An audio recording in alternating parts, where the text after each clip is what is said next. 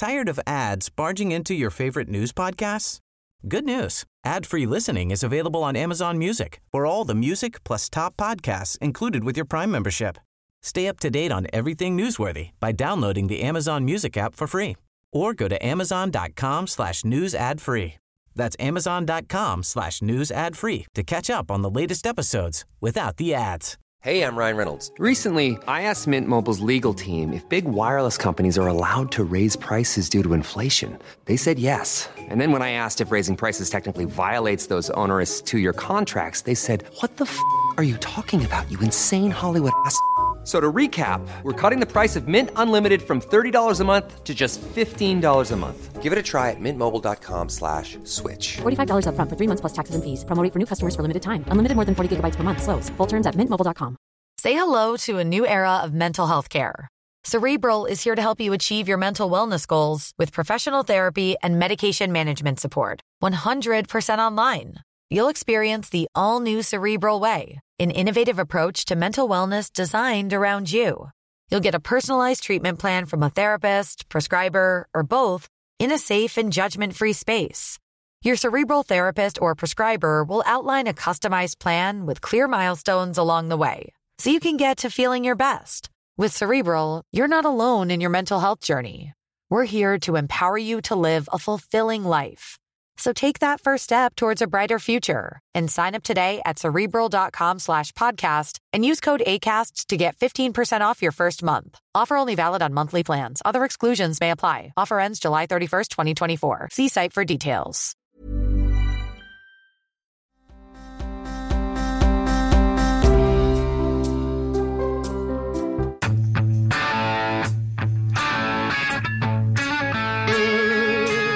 Does President Biden believe Governor Cuomo or Charlotte Bennett?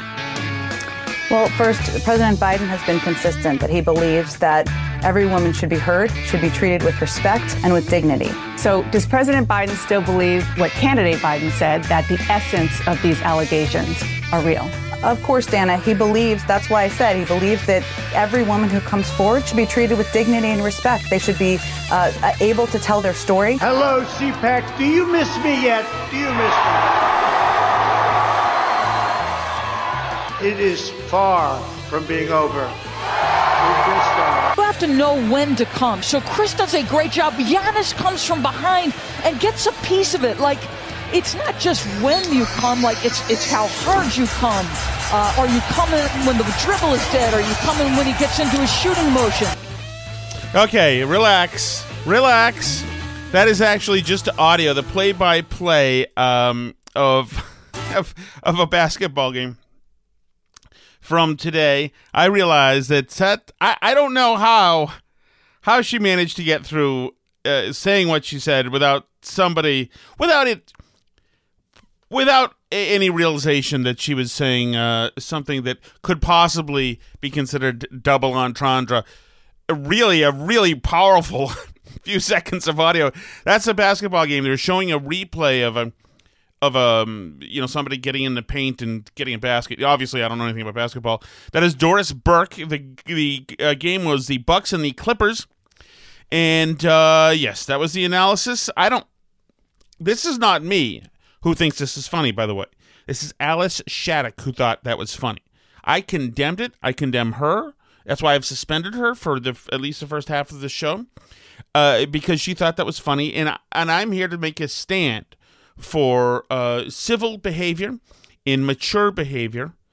And uh, I do not think this is funny. I condemn this once again, uh, wholly condemn this, and Alice Shattuck. You have to know when to come. So Chris does a great job. Giannis comes from behind and gets a piece of it. Like it's not just when you come, like it's it's how hard you come. Uh, are you coming when the dribble is dead? Are you coming when he gets into his shooting motion? Ooh, Lord. So there you go, Doris Burke. Thank you so much. All right. It was today the return of Donald Trump. If you're wondering, actually, Alice Shattuck is actually trying to put our child to bed, the two year old. She's been trying to put him to bed now for two hours. He is back there, and he will not go to bed. He, and he and I need. I just asked her to set up the video camera, and she did. And he was in here. He's just raising hell. He is a it's a challenging period. I think it's fair to say with our two year old. He is funny, but he is a menace. He is in full menace mode. He's just he just keeps breaking stuff constantly. He just ripped apart the. You can't see it from here, but I, I took a picture. Actually, I'll send a picture out on the Burn Barrel podcast Twitter too, of him in the studio. He ripped the light down that's up, up there, the thing that's that's uh, shining, illuminating me right now, and uh, it's just one of those deals. If you don't have kids, then uh, keep the status quo it's no no reason. There's plenty of populations of kids on Earth. You could just have some of mine anyway. So the return of Trump was tonight. That's why we're so late tonight because Trump was at CPAC down in Florida in Orlando. We someplace where we wanted to go, but we just weren't able to make it happen. There's so much happening now in both my my job, by the way, which is at the Lowell Sun, and uh, our lives. There's too many moving parts. I'm sure there are for you. There's just, I mean, there's just a lot of stuff going on. If you did go, let us know though what, what you thought of it. We went in 2015 when Trump made an appearance there to kick off his campaign, or at least you know sniff out the field. And uh, at that point, it was a blast. It was a blast. And my wife and we took the kids. We went down with Boston with the Boston Herald Radio at that point, and and our kids were not well behaved. They were running down. But at that, at that point, we only had two, I think and they were running down the Radio Row. I remember like screaming and laughing, playing each other right past Sean Hannity's booth. They were screaming to the point where they were definitely featured on many national syndicated talk shows. Uh, you know, reluctantly for those stations because they just wouldn't uh, behave themselves. But it was fun. I got into an elevator and in walked Sarah Palin with about twenty eight uh, with about twenty eight uh, security people.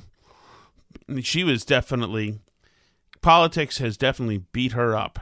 She looked lovely, but but I'm just saying that she was she was there's a certain weariness uh, if you're somebody like that who's really a nice person who has to be moving around with security details etc in these circles it just i just don't think that's what she that's not really what she wants to be doing same with bernie sanders he's he he travels or traveled in an old Subaru, etc. But CPAC was won in 2015. Rand Paul was the big winner then. I wrote a bunch of columns for the Herald at that point, really slamming. I I I uh I gave big props to Scott Walker of Wisconsin. I slammed Trump in a column that he, he was used that it got to him, and he was happy to talk about it um, and a couple of columns on Trump. And uh, let's see, eh, libertarianism was really in at that time. And I think the takeaway of 2015 was that the CPAC was very pro weed. I did talk to Trump there. I kind of uh, snuck into a function room where he was talking to a bunch of young people, Boy Scouts or something like that. And he was really personable to them. And I just had a, a, a joke question for it. wasn't a joke question, but I said, well, what do you think about a possibility of a President Warren? And he looked at me, he did one of these, and then looked away like he was disgusted. And I wrote something off of that too. But uh, that was my first, I guess that was my only face to face meeting with him. But he was definitely personable. But when he stormed through Radio Row, he had his security people back up, back up. You know, there was a big show when he was walking through, like a wrestler entourage kind of. So, but Trump is back at uh, CPAC today and he he looks good. Looks like he lost a little bit of weight. He is the, the first he spoke for. Geez, how long? I've got the audio in here somewhere. Let me try to see if I can see how long. He spoke for more than an hour. I mean, it was it felt like two hours, an hour and a half or whatever. It was a long time, uh, a long, long time. The first forty minutes was was good. He, was he was establishing the Republican platform and outlining criticisms of Biden, and he was right on point. He was right where he should have been with in the first 40 minutes. Where he went off course, of course, is when he started to he would sidetrack, he would take exits off and talk about how he won the election. And I am good with that. I am I do not need to hear this stuff. But what he said his criticisms of Biden and the way the Democrats, the direction the Democrats are taking the country were spot on. And I was actually very impressed with how cogent his messaging was. and maybe it's from watching Biden struggle a little bit on stage. But but Trump, it, that happens sometimes. Trump, after taking some time off, is much more cogent on message. Certainly, he had a teleprompter. He did go off it a couple of times, but the the even just the content of the speech was very sound. It was very conservative. A couple of points I think it diverted a little bit. He with Trumpism, it's Trumpism. So he touted uh, his um, tariffs, which you know, I would I am not a huge fan of, and a couple of other things. But there's a reason why this guy got 75 million votes. And the people at CPAC were certainly thrilled to see him. Hello, CPAC. Do you miss me yet? Do you miss me? Lot of things going on.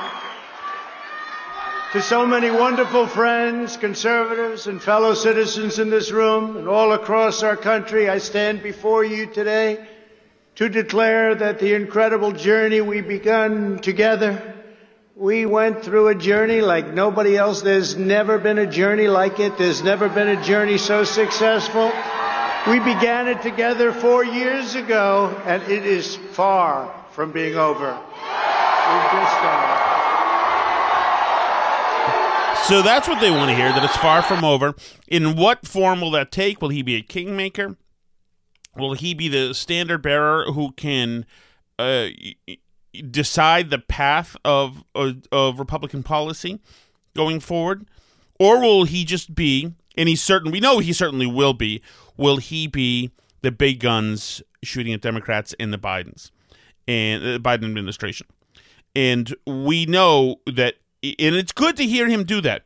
It's good to hear him go after Biden and make policy predictions because Biden's going to fall into a lot of these sand traps. He already is. There's already problems. We've got some. I've got some uh, Jen Psaki a little bit later already. So the more Trump can make these predictions uh, about the faultiness of the ball uh, of the Biden administration, and the more they come true, uh, the more it will reinvigorate the party. Now, I do not want him to be the guy in 2024. We've had Trump. That was good. The first three years were good and I was uh, we got some stuff done. It was a great way to blow up the media. Of course, I made a lot of money while he was blowing them up, but to expose them, it was a good way to show people to mar- to let people marinate in the day to day of politics.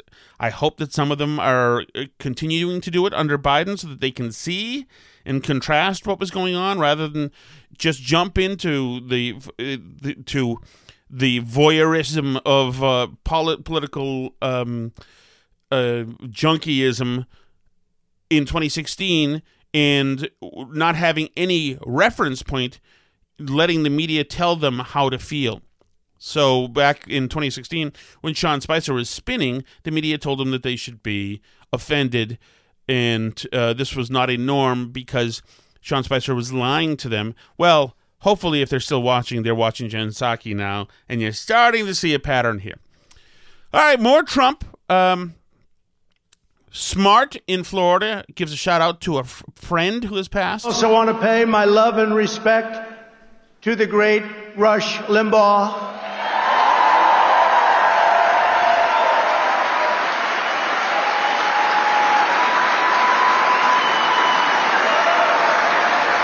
Who is watching closely and smiling down on us. He's watching and he's loving it and he loves Catherine. Catherine, thank you for being here. So great. Thank you, Catherine. He loved you, Catherine. I will tell you that. So fantastic. Thank you, Catherine, very much. I like that he's thanking her. But that is really that's classic Trump. That's what he wants to be. He's a backslapping, back uh, slapping, uh, hospitality guy, you know, he wants to be giving tributes and wants to be uh, calling out people and uh, you, you, know uh, shouting out people in the audience. That's that's his. I was personally that's his personal nature. I think. Um, let's see. He lays out the uh, what the landscape should look like for Republicans for the next four years as far as priorities go. For the next four years, the brave Republicans in this room will be at the heart of the effort to oppose the radical Democrats, the fake news media, and their toxic cancel culture, something new to our ears, cancel culture. And I want you to know that I'm going to continue to fight right by your side. We will do what we've done right from the beginning, which is to win. That is great. Owning the GOP needs to own Republican Party needs to own this idea of cancel culture, the idea of stifling speech that they don't agree with, the idea of ending careers and bullying and pushing businesses around uh, because they don't believe in the messaging or what the businesses embrace culturally or politically. Cancel culture is important. It's also a way to grow the party because a lot of people being canceled are not just Republicans or conservatives. There are a lot of liberals being canceled. Look at all the growth of Substack uh, is a, is really an indication of many of these liberal voices who have been jettisoned or or have uh, have taken the emergency pod and uh, flown out right out of the mothership of whatever liberal organization they have to strike out on their own because they're sick of being bullied in newsrooms, sick of being bullied by colleagues and staffers or, or editors. They've had enough. So cancel culture. If if the GOP can be the party against cancel culture, that is a good thing. That is a good thing. These are stories we should keep on telling. The, the canceling stories, and it, it's something that has not subsided. It's not going to subside. This is a this is a battle of ideas, and the ultra progressives and you know socialist Democrats and Marxists or whatever they are, they do not want speech allowed that they disagree with. They, they do not want diversity of speech. They will use, uh, they will suggest that diverse speech, your speech, my speech, is dangerous and is violence. And you can't have violence, that should be made illegal.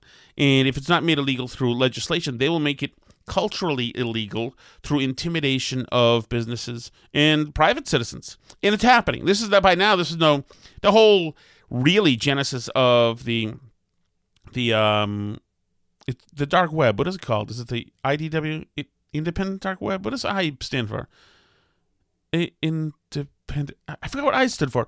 The whole genesis of that dark web is really this is a flotsam uh, uh, of of folks who have been cast out of traditional platforms because of speaking their mind, the truth, intellectually honest things, and uh, so that is very good.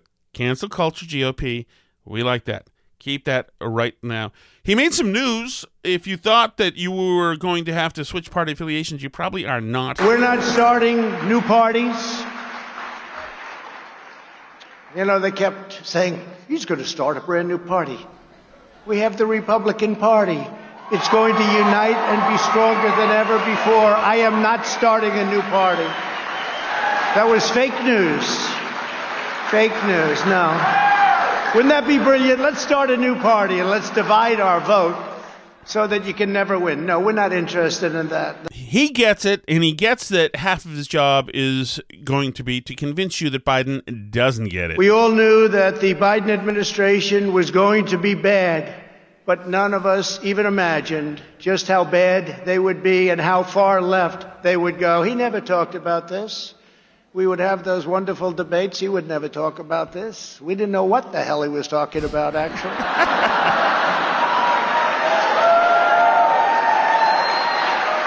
His campaign was all lies, talked about energy. I thought, I said, you know, this guy actually, he's okay with energy. He wasn't okay with energy. He wants to put you all out of business. He's not okay with energy. He wants windmills, the windmills. the windmills that don't work when you need them. Joe Biden has had the most disastrous first month of any president in modern history. That's true. One moment, I bring you Alice Shattuck. Alice, good evening. Hello. It's good to be here. It's nice to have you. How did that go? It only two and a half hours to, to get him to sleep? Yes, yes, two and a half hours. It, uh, we're in kind of a battle about bedtimes, but um, it has been going better this week. In fact, one night he put himself to bed on his own, which was pretty exciting. Thanks to Daddy. Um, but we got a little off yesterday because um, you know, someone someone came over for dinner and dinner ran late and then bedtime was out. So we're yeah, we blew it out last night. Unfortunately, so, it was uh, my brother came up The neighbor came over. There was food. There, I didn't certainly have any drinks, but there were drinks around. Hmm And uh, yeah, bedtime didn't And- happen at the right time. And uh, somebody brought some expensive. Uh, was that bourbon? What was whiskey. Your brother bought whiskey. I that? don't, Don't know. out him, Alice. What? Don't. Uh, no, your brother brought whiskey. Um, yeah, some expensive whiskey, and um, it didn't. It didn't last very long. I could just say that. All right, so. Uh, oh, and we had to. We bad news. Unfortunately, we had to. We missed our friend Toast for Friday night because. God, we're not allowed My- to say. I assume. Don't say. No, we. She said we could say. We cheated. Okay. Okay. Go ahead. She said we could say my sister was supposed to babysit, um, but she got a sort of a headache and a, a sore throat uh, Thursday night.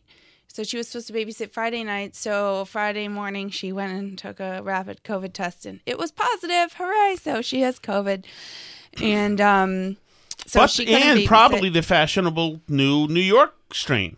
Yes, because she had been in New York and she said in the train on the way back somebody was coughing in the train compartment and she switched compartments, but apparently not fast enough. So Switch comp- Did she take the fast Acela or no? I am not sure. I hope she did. I don't. I don't understand. You got to take the Acela. Although it's scary as hell. Have you ever taken it? Mm-hmm.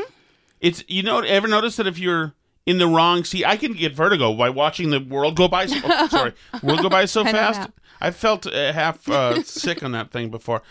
But so we missed our friend Toast. Follow Toast on Twitter. Mm-hmm. She's also a good writer and uh, and a beautiful person, really, and because she rides horses and has class and all of Mhm. those. So we were gonna go see her new really cool fire pit outside, but it was not to be because the babysitter had COVID. I'm glad she did not come up anyway because that would have been annoying. I know.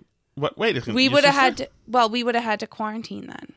Oh, are we not quarantined? I'd still go to the store, right? No, you couldn't then. You can't go to the store. if you're exposed to somebody who's known to be positive, you have to wait until you get the test result. This is what I need to happen. Mm-hmm. Um, and I'm fat. If you didn't know, Alice, believe Mm-hmm. it or not, I'm wearing a black T-shirt, so it's probably hard for you to tell. Yep. And I don't move fast um, because of that, and my my knee injury, which actually today I was able to walk through. Mm-hmm. But I don't walk at a sloth's pace through the aisles of supermarkets. hmm that's true. Today was sloth pace day at supermarkets. And of course, now the aisles are just one way because of COVID. Right. And so going through the, it was the um, olive oil aisle. I was behind a woman, and I knew that this was going to be a trouble because she was leaned over on her cart. So she was just kind of taking her time, using it for support and walking. This is not a particularly elderly woman, though. Mm-hmm.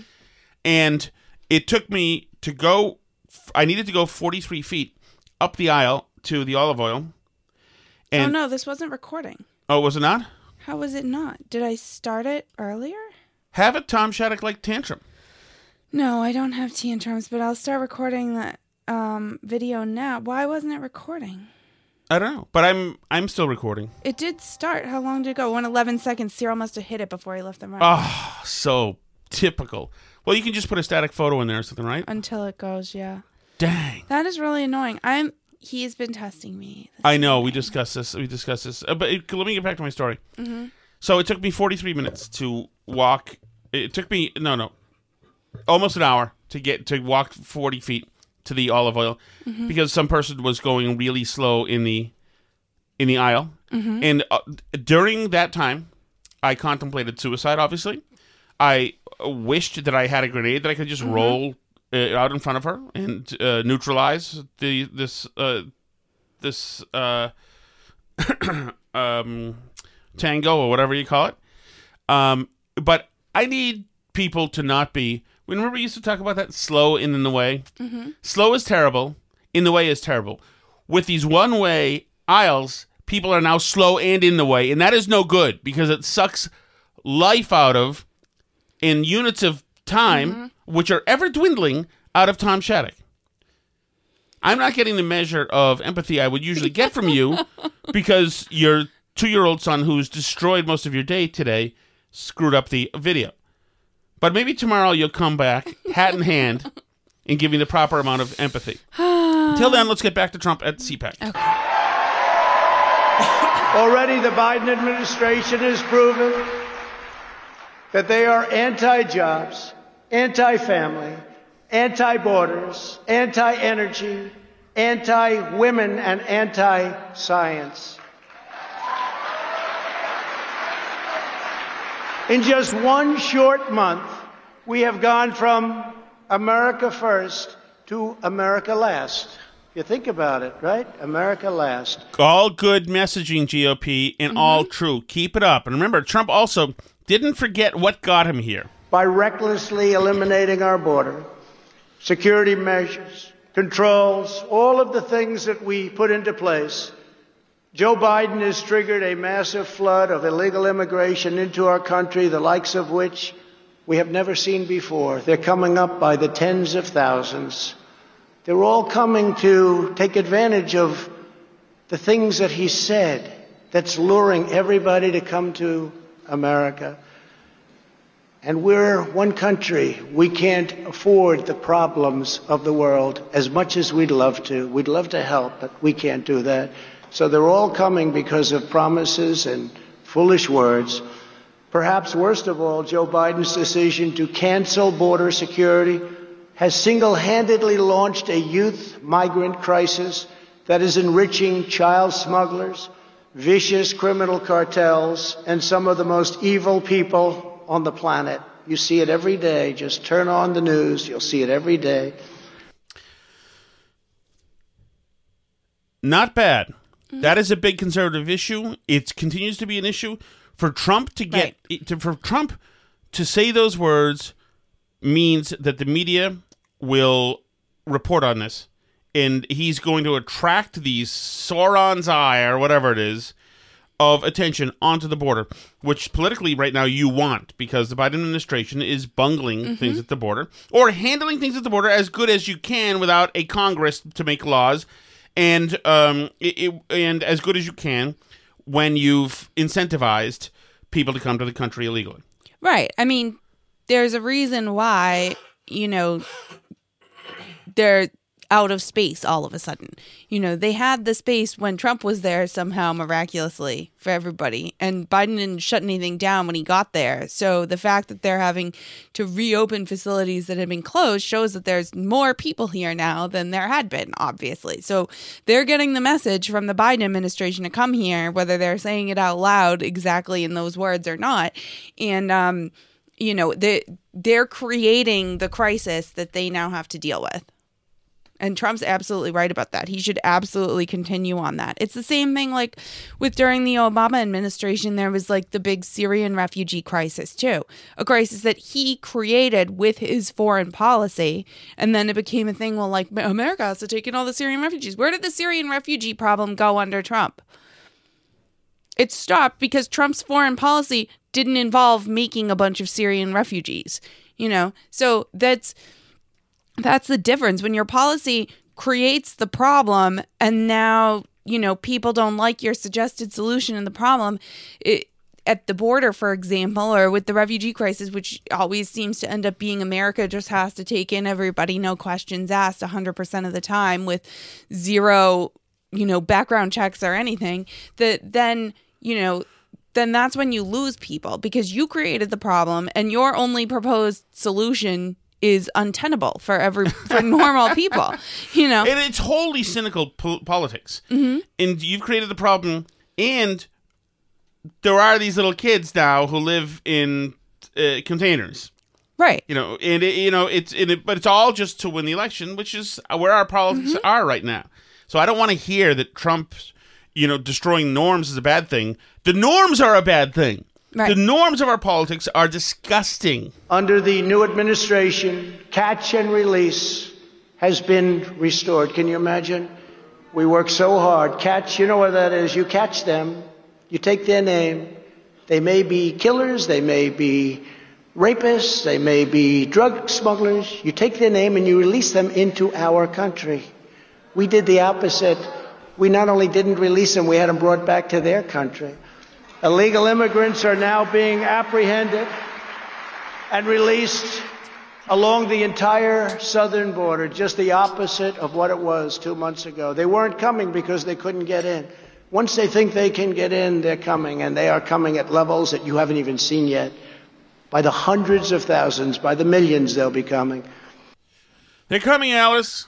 They're coming. Also, good and he is point. right about that. Yeah, it, the the more Biden promises amnesty and immigration reform and benefits, and they try and push free health care and everything else, the more people are going to come.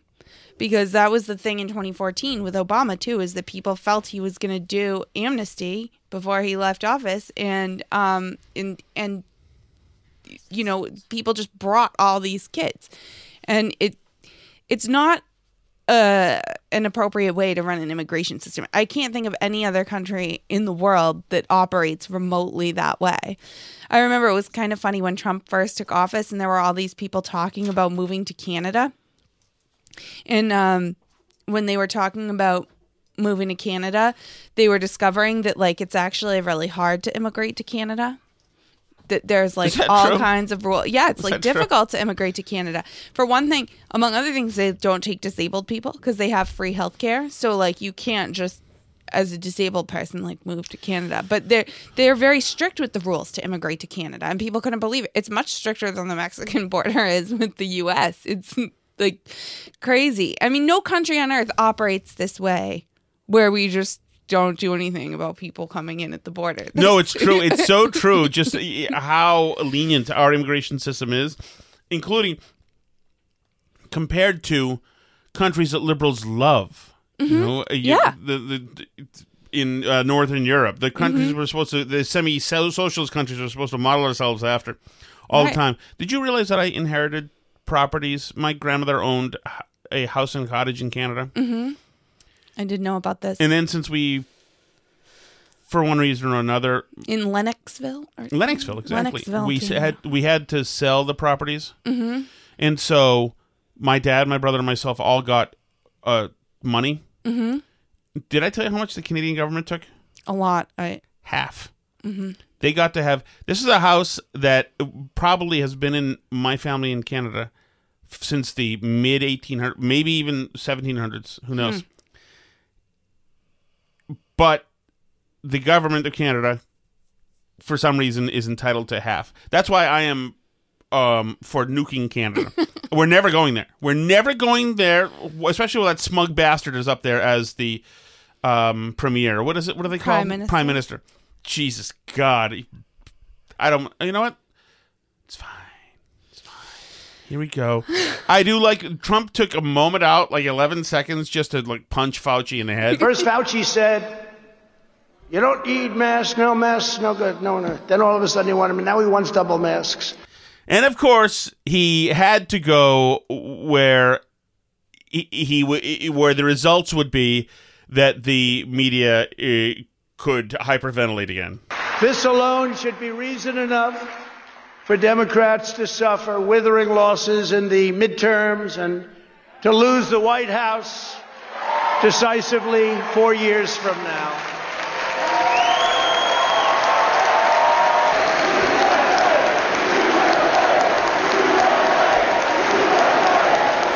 Wait for it.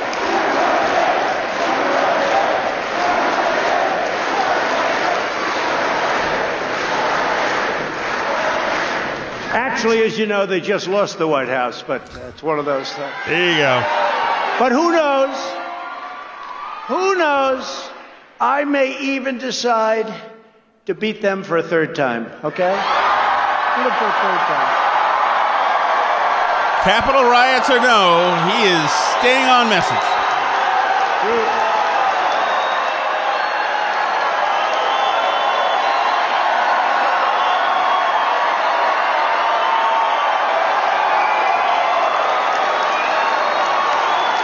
Maybe it wasn't. Uh, maybe I didn't need to have 46 seconds of applause in that. Uh, you just got to remind myself.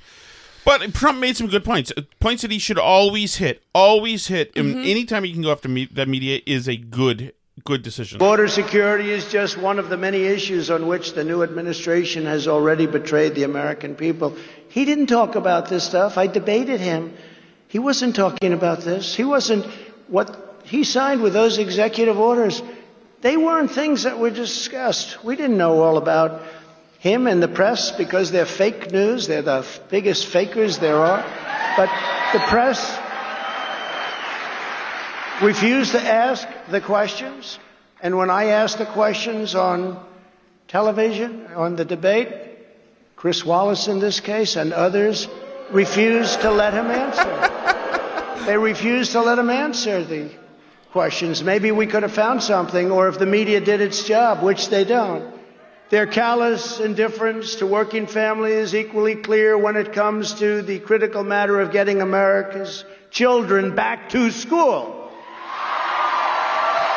Don't you love it? You know, obviously this is a Stephen Miller speech. Pro- Mm-hmm. Most probably it, when part of the speech as he goes through it, he gets interested in. you know, I don't know if he's read this one before, but he's like, "Oh, here we go back to schools. Yes, yes."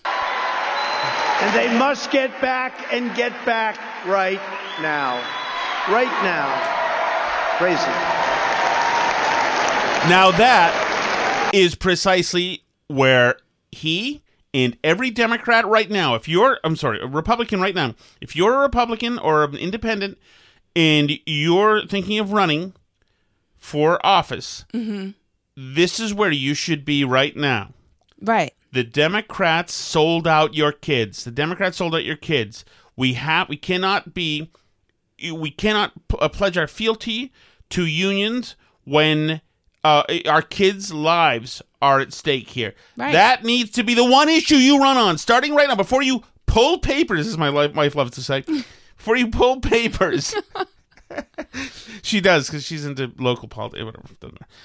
Um, Local politics Remember is great. that. Everybody should be into local it's politics. all about. I agree. It's all about these schools. That's it. And kids. In schools and kids and schools and kids. And we've mm-hmm. seen now what's going on here. Huge payouts from Democrats to the unions, mm-hmm. and your kids are getting screwed and are used as part of this extortion. And it's disgusting. The Biden administration is actually bragging about the classroom education they are providing to migrant children on the border, while at the same time, millions of American children are having their futures destroyed by Joe Biden's anti science school closures. Think of it. We're educating students on the border, but our own people, the children of our citizens, citizens themselves, are not getting the education that they deserve. There's no reason whatsoever why the vast majority of young Americans should not be back in school immediately. Amen. The only Yes. Amen. reason that most parents do not have that choice is because Joe Biden sold out America's children to the teachers' unions.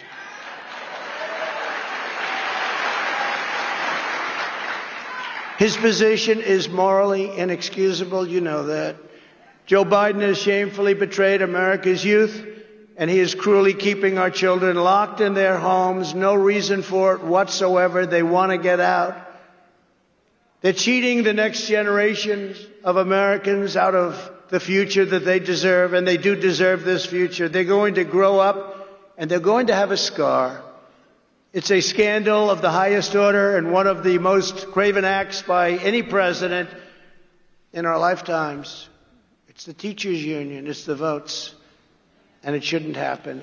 He is right on. In that mm-hmm. line, they're going to have a scar. It's going to be interesting to see, to track where this generation of kids, what this year has done to them. What these were, I guess, really Yeah. just two years have done to them.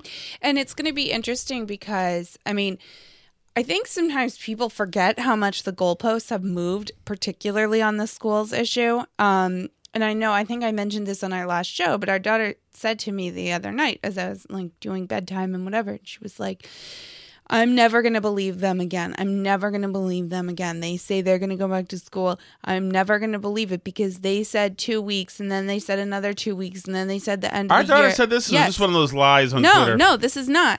This is not. She said, I'm never going to believe them. How come they said it was two weeks and they just lied and lied and lied and they said it was going to be this two weeks? And at first I was so excited because it was vacation and it was so fun. And now it's just never going to stop. They're just going to keep lying forever. And, you know, it was like one of those things where she was getting kind of hysterical about it and being like, mm-hmm. they just lie and lie and lie and I can't, and they're never going to go back. And, you know, it's, it it is sad but in a way it like gives me hope for young people not trusting the stupid government because it's so clearly they've shifted completely what they said they were going to do. I remember last year like when people were doing birthday parades for kids whose birthdays were canceled because of COVID and everything and people were like, "Oh, the kids in the fall are going to be jealous that they don't get a birthday parade." Right. Mm, yeah, no, it turns out everybody's not having birthday parties for the foreseeable future. Everybody's not having school for You know, it's funny, Alice. future. It's been so long that like the birthday parades actually might be over. yeah, I think we're done with that because this is just like it's nothing exciting anymore. I mean, to his credit, Governor Baker is now doing a push to get at least elementary schools back open. He wants so what he's the way he's doing it is he's it's up to districts to make the decision, but the state has a requirement that you have to offer in person school normally. So the state has waived that requirement for the last year or so and allowed them to do remote learning as school, but he's going to have the state um, Department of Ed- whatever educate elementary and secondary education um, take that back. So there's not going to be any more remote learning won't count for the district to fulfill their requirements anymore. So they're going to have to go back. Not even hybrid. He wants all the elementary kids back in school five days a week by April. So it's going to be really interesting to see what happens with this. Yes. Um, I'm, you know, he's tried with to push against the teachers' unions in Massachusetts before. He tried to lift the charter cap uh, several years ago, and that was incredibly unsuccessful. He got slammed. Uh, that was that didn't go. So, um, but but it's going to be interesting to see if he can somehow push this forward. The other thing that's going to be interesting to see is that this is going to impact funding quite a bit. Um, you know, schools get funding from the state on the basis of how many students they have enrolled as of October the previous year.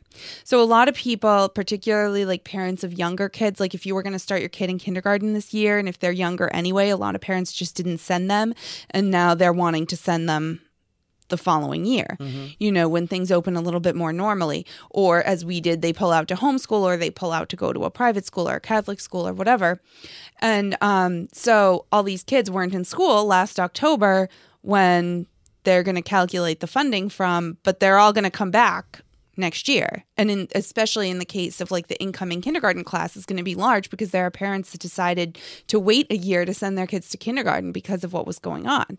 And so um, these schools are now worried about the funding. So um, they're there are lawmakers now planning to introduce a bill in Massachusetts to um, count it back to the previous year to give them their funding because you know if we count it based on this past year like we normally would they're going to not have enough money compared to hmm. usual they'll have plenty of money i'm not worried about them they always have plenty of money but they're going to compare for the number of students that they have the per pupil spend is going to be much lower that year next year if they do what they normally would do by law. So that's going to be interesting to see too how the funding thing shakes down.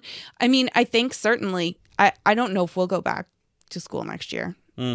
There will have to not be masks required for me to send my kids back. I'm not going to make them wear a mask 7 hours a day. So it's really going to depend what's going on with a lot of stuff. Well, you know, we'll see how that happens. It matters. If the union wants to shake down again, it wants Mm-hmm. another shakedown, then mask will be required.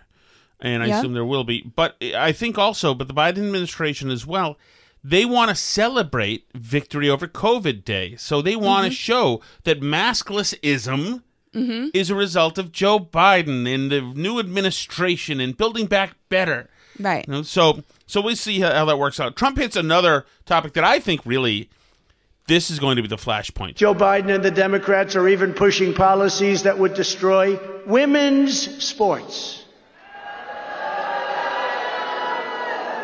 A lot of new records are being broken in women's sports. Hate to say that, ladies, but got a lot of new records. They're being shattered.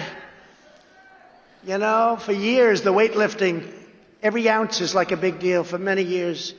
All of a sudden, somebody comes along and beats it by a hundred pounds. Boom, boom. Now, young girls and women are incensed that they are now being forced to compete against those who are biological males. It's not good for women. It's not good for women's sports, which worked so long and so hard to get to where they are. The records that stood for years, even decades, are now being smashed with ease. Smashed. If this is not changed, women's sports as we know it will die. They'll end. It'll end. What coach, if I'm a coach, you know, I want to be a great coach. What coach, as an example, wants to recruit a young woman to compete if her record can easily be broken by somebody who was born a man? Not too many of those coaches around, right?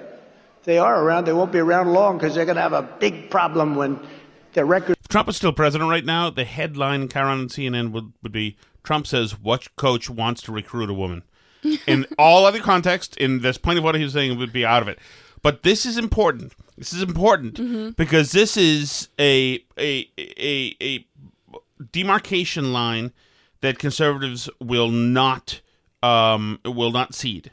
They will not back down. Right. This is, I mean, this is again like the Rod law of merited impossibility. When all this stuff initially was, you know, being becoming a thing, these are like the types of scenarios that people were like, if you do, if you like have this, if you have these anti discrimination laws, then this will happen. And people said, no, no, no, no, no, that's never going to happen. And when it does, you bigots will deserve it. That's the Rod Dreher's law of merited impossibility because they always say it's never going to happen. You're being ridiculous. You're outrageous. There's no such thing as a slippery slope. That's crazy. And then they immediately turn around and push to do that thing. It is we're 0 and 16, but we're getting better. No, I think it's crazy. I think it's just crazy what's happening. We must protect the integrity of women's sports. So important. After.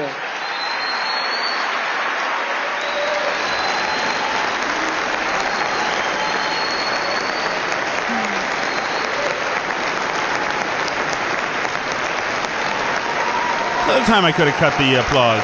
We get it. Okay, we're cutting the we're we're uh, protecting women's sports. Now, um, we've got more Trump stuff. We'll just do some of it tomorrow. Um, I do want to get. There is somebody.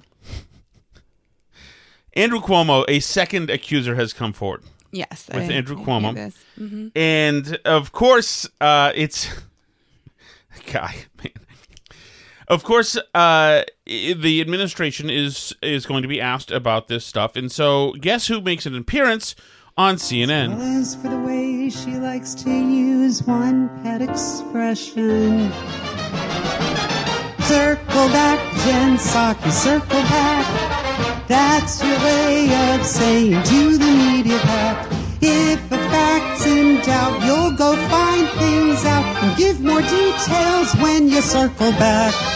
You're no hack, Jen Psaki, you're no hack. All right, the great Jen Psaki uh, appears on CNN with Dana Bash to talk about the Cuomo thing. I mean, this is very important stuff. This is another accuser.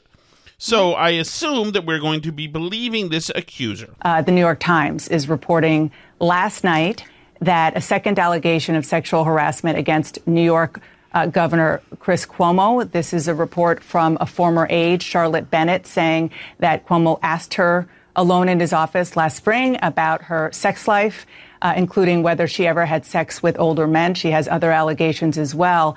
Um, Governor Cuomo says he never made advances toward Miss Bennett, but does President Biden believe Governor Cuomo or Charlotte Bennett?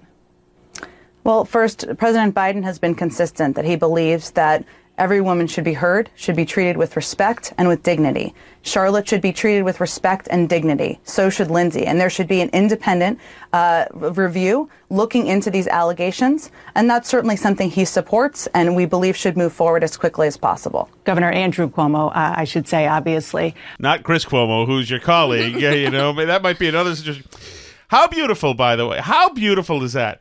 Who does he believe? No, you know, Circle Back is not going to answer that question. Right. My goodness, where's the forthrightness? I mean, Where Lindsay the- Boylan has emails too. Right, and you- like, right, well, uh, you're not even believing all women. You're not Right. even going to believe it's that. I mean, this isn't like the Cuomo's the teachers union. I understand Right. he's an ally, but come on. Uh, Pr- uh, President Biden told reporters in 2018, quote, for a woman to come forward in the glaring lights of focus nationally, you've got to start off with the presumption that at least the essence of what she is talking about is real. So, does President Biden still believe what candidate Biden said, that the essence of these allegations are real? Of course, Dana, he believes, that's why I said he believes that every woman who comes forward should be treated with dignity and respect. They should be uh, able to tell their story. There should be an independent review of these allegations. They're serious. Uh, it was hard to read that story as a woman, and that process should move forward as quickly as possible. And that's something we all support and the president supports. I guarantee you that was a coordinated follow up. I'm going to Mm-hmm. ask you if Cuomo, if you believe Cuomo or the woman. I'm not going to answer that. Okay. I'm going to ask you if the essence seems real. Okay, I'll answer that. That leaves enough wiggle room. How cynical, cowardice, hypocritical, all everything. Mm-hmm. You wanted flim flam hackery. You got a hack president and a hack flack. And he- he- she may Right. circle back, but she is still a hack. And yeah, that- and in the meantime, CNN absolutely believed every single person that Michael Avenatti brought them who was, you know, who there was never any proof they had ever met Kavanaugh in their lives, and they turned Michael Avenatti into a star because they believed all women so much. But now, not so much. No, that's not happening. all right, I want to tell you something else. hmm I love you. Yes, I love you too. and I think you're a really nice person. Are you about to say something mean to me? No, why would I say something mean? Because a lot of You got- times you're like, "I love you," is this a but is this the Tom Dumpster uh, episode? Where would I go? Um. okay. So, um. So now I, I need you to. Do you have on that thing, that computer that you have? You can control which shot is on video, right? Yes, I can. And we are now recording. We are now recording. Yes. I need you to put it on you. okay. Okay. Is it on you? Almost. How do you do that? I have to turn off the scene switcher. Ooh. Power down the scene switcher. okay. The camera is on me. Okay. You look lovely today, by the way. Thank New you, look honey. again. Thank you. Um, I have a piece of audio here. I want to play for you, Okay. Alice, and I need you to just. I want your reaction, and I also want to get because you weren't here for the first few minutes. right. I also want to. Uh, I want your best depiction of what is happening here. Okay. No, I'm not promising that. Let me tell you something. this just occurred to me a few minutes ago that this needs to happen. Okay, here we go. I'm already uncomfortable. I'm going to play some audio. You tell me what's happening. okay, Andrew Cuomo. Actually, it is. Actually, it is probably not okay. i- In I am reporting this to Burn Barrel HR. Here, Alice. Ready? Here we go. You have to know when to come. So Chris does a great job. Giannis comes from behind and gets a piece of it. Like it's not just when you come, like it's it's how hard you come. Uh, are you coming when the dribble is dead? Are you coming when he gets into his shooting motion?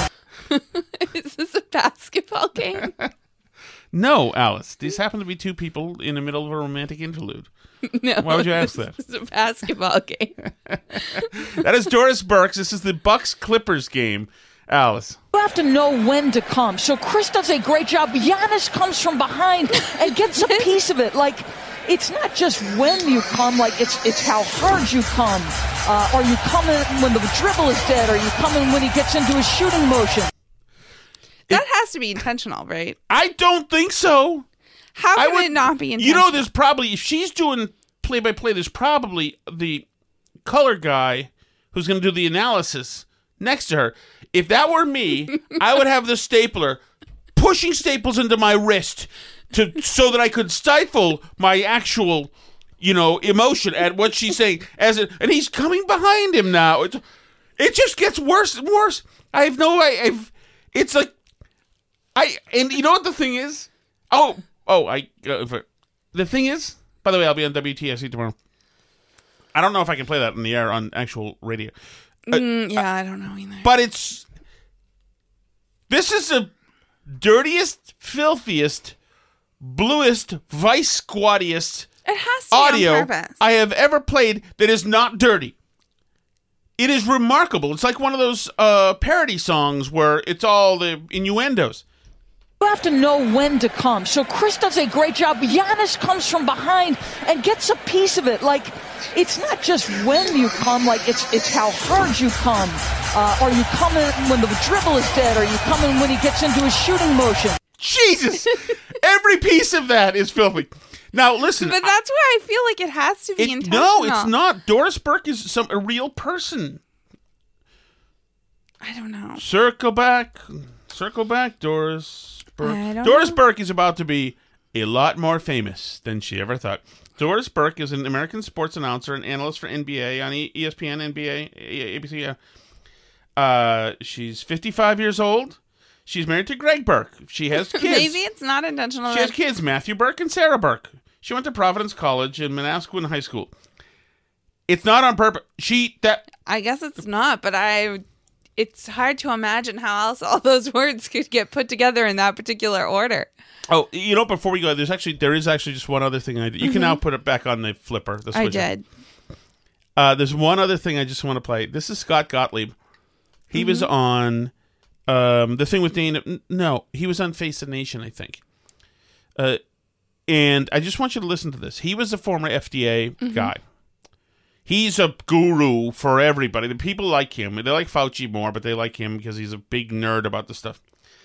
Listen to this little brief bit of audio and tell me if anything, if it seems curious to you. If you look at post July 1st, and the reason why I picked July 1st is because July before July 1st, we really didn't know how to treat COVID. We were treating it literally with Pepcid and hydroxychloroquine. But after July 1st, we had the data from the UK study, the recovery trial, that told us that dexamethasone, the steroid, was very effective at cutting mortality. We started to uh, use blood thinners on patients. We were intubating less aggressively. So practice of medicine dramatically improved after around that time period. Did you hear that drug he mentioned? Hydroxychloroquine. Yeah. Mm-hmm. They were using it before July one. Mm-hmm. Can you imagine the fraud sham campaign there was to tell us that that was incredibly absurd thinking, dangerous absurd thing that that was not true, that was not a thing. Yeah. Holy God, man, you gotta trust nobody. It used to be, you know, cut the cards, but what was it? Cut the cards, but wait, I don't know. no, it, the Reagan used to say, uh, trust your enemy, but Trust cut the but cards. verify? That's Uh, all I You know, know. like trust your enemy, but, but cut the cards or something. I Um, don't know that. you can't you can't even do that now. Mm-hmm.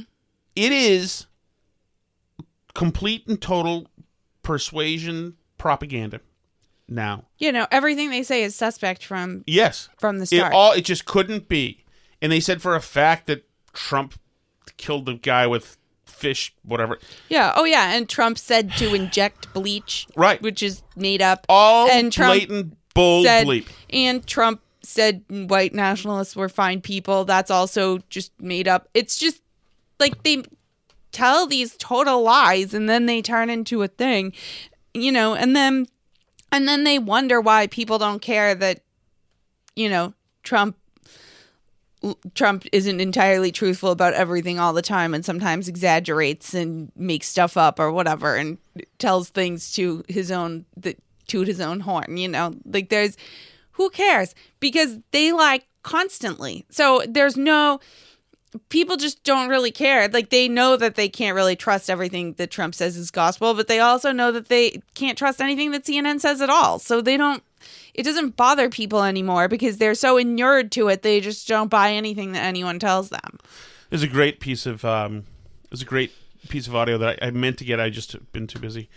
Of Matt Taibbi was on with the guys from the Fifth Column, and just talked about how until the '60s, essentially, in '70s, that the that the the journalism was kind of a trade. Mhm. It was a trade job. It was a blue collar job that you would do Right. and it would be something that you could easily you know it's it's not really a desk job really being a reporter Mhm. um and and it became it was not a college job really Mhm. and after woodward and bernstein etc then all the columbia kids and all the you know ivy leaguers wanted to be journalists and and uh, obviously their circles where they run are always going to be liberal these are liberal Mhm. elites and coasts et cetera et cetera, et cetera. and they don't even some of them don't even think they're liberals they just think they're like everybody else they know Mhm. And so it was perfectly appropriate to to be an activist against Trump because everybody they knew knew that this was not a uh, administration that was legitimate and everybody they knew knew that this was a madman there and they have to do whatever they can these are emergency situations whatever they can to destroy him and get him out of office and that's what they did this was simply a Mhm. 4 year you can call it a soft coup or a 4 year impeachment or whatever you want to call it Mhm. and that's why. That's why now we can start to see. If you look, and I mean, I, I mean, I wasn't starting to see. I was noticing a lot of the stuff real time, 'cause- just because my job. But the damage that was done was remarkable Right. and, and awful. And we're going to be feeling that as well. Mhm. Thankfully, I do think that that they have stepped on a rake here because people are still paying attention, somewhat, and I hope they are. But it's just that kind of thing, Right. You know, hydrochloroquine or whatever. Well, yeah. I mean, you live in it. You know, people always say the bubble, right? Of you know, you you're in a bubble of people who all think one way, and it's really true. And it's really, um, it's not just the college thing, but it's also how our education system is now. That we don't want to expose kids to any different ideas. There's one line, and that's what we expose. And I think personally that that's a big motivation behind like the banning of books and everything too is you don't want to expose children to people who think differently from them you know? Because you know it turns out that um that these sort of social conventions of your particular place and time and your class and your region of the country and all these sort of things that we think of as just being normal. Like you say, everybody knows that Trump is evil and everybody knows that you just put a Black Lives Matter sign in your yard and everybody knows that we believe science and love is love and all the things on the sign that we all say together because that's our people need to understand that that is a culture and a religion that's as distinct as any throughout all of human history. That isn't just normal, just decent, just how people are. But if you only expose kids to works of literature and newspapers and everything else that espouses those ideas, if everyone on the TV news espouses those ideas and everyone in the town that your kids grow up in espouses those ideas and believes that they're just normalcy, that's just reality, that's just how people are, then they never realize that that their particular ideas are you know, are particular to them and and aren't necessarily universal to all of humanity throughout human history. And that that's a problem because um I don't know, I read this great thing somebody said one time who was a professor and they asked their classroom like if you had lived in the time of slavery, would you have been an abolitionist? Hmm. Right? And all the kids are like, of course, yeah, I would have been an abolitionist, definitely. Like 100% of the kids. And then he asked them, well, so since that's true, you would have been an abolitionist. You must be somebody who's not afraid to stand up for something that you think is true and right, even when everybody around you thinks the opposite. Even when it could cost you your job, mm-hmm. it could cost you your social standing. What idea do any of you believe in and hold to be true and are willing to like lose your social status over it? You know, what do you believe that's different? Because chances are that we're not like that you know blue check liberal elites and people who went to Columbia and live in suburbs of New York and Boston are not uh, the most perfect people in the history of the world who just happen to have come across the exact perfect morality of all of humankind. Right. Right. So there are probably things a hundred years from now that people will look back on and think were immoral or wrong that those people all did. So, you know, if that's true, then then that then you know those people are wrong about some stuff and it's impossible to challenge them because they have no idea that there's any other ideas out there that history Right. might not hold exactly their same views and exactly their And- same perspective. Yeah, so this is generational because even as old as uh, even just listening and reading reporters who are my age in Right. 48 still come from a, a, a time when you could still, if you want to be like a Matt Taibbi, if you want to be like some of these other guys, you could still be a reporter with opinions, but you might go out there mm-hmm. and follow the story wherever it leads.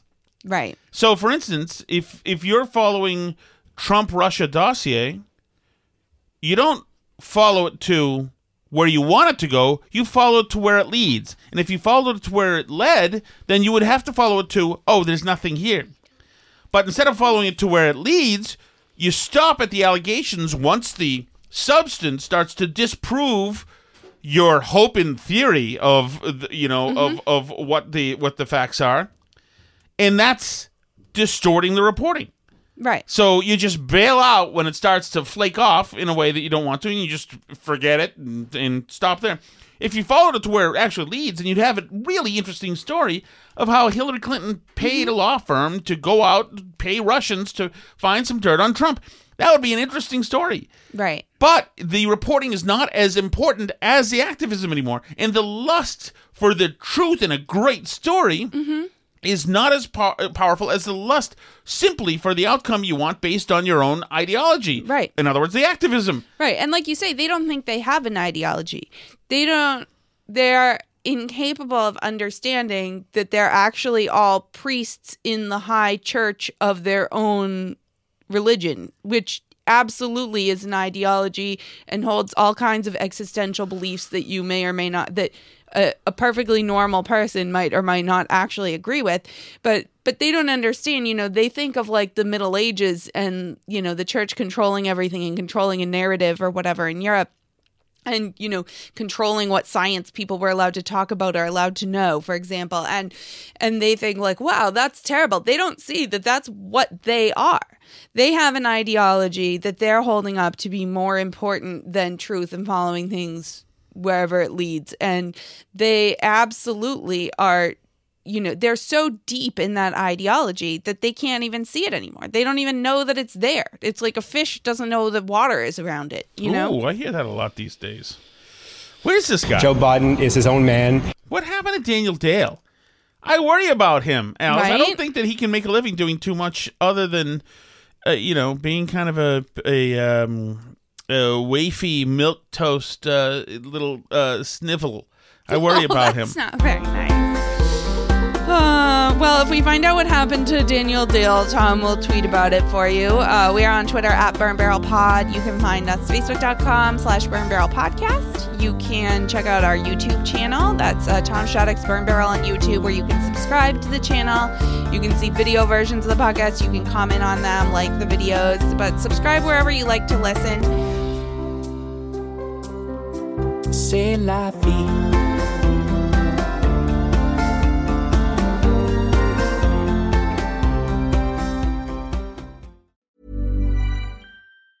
Tired of ads barging into your favorite news podcasts? Good news. Ad-free listening is available on Amazon Music for all the music plus top podcasts included with your Prime membership. Stay up to date on everything newsworthy by downloading the Amazon Music app for free or go to amazon.com slash news ad free. That's amazon.com slash news ad free to catch up on the latest episodes without the ads. Botox Cosmetic, onabotulinumtoxinA, FDA approved for over 20 years. So, talk to your specialist to see if Botox Cosmetic is right for you. For full prescribing information, including boxed warning, visit BotoxCosmetic.com or call 877-351-0300. Remember to ask for Botox Cosmetic by name.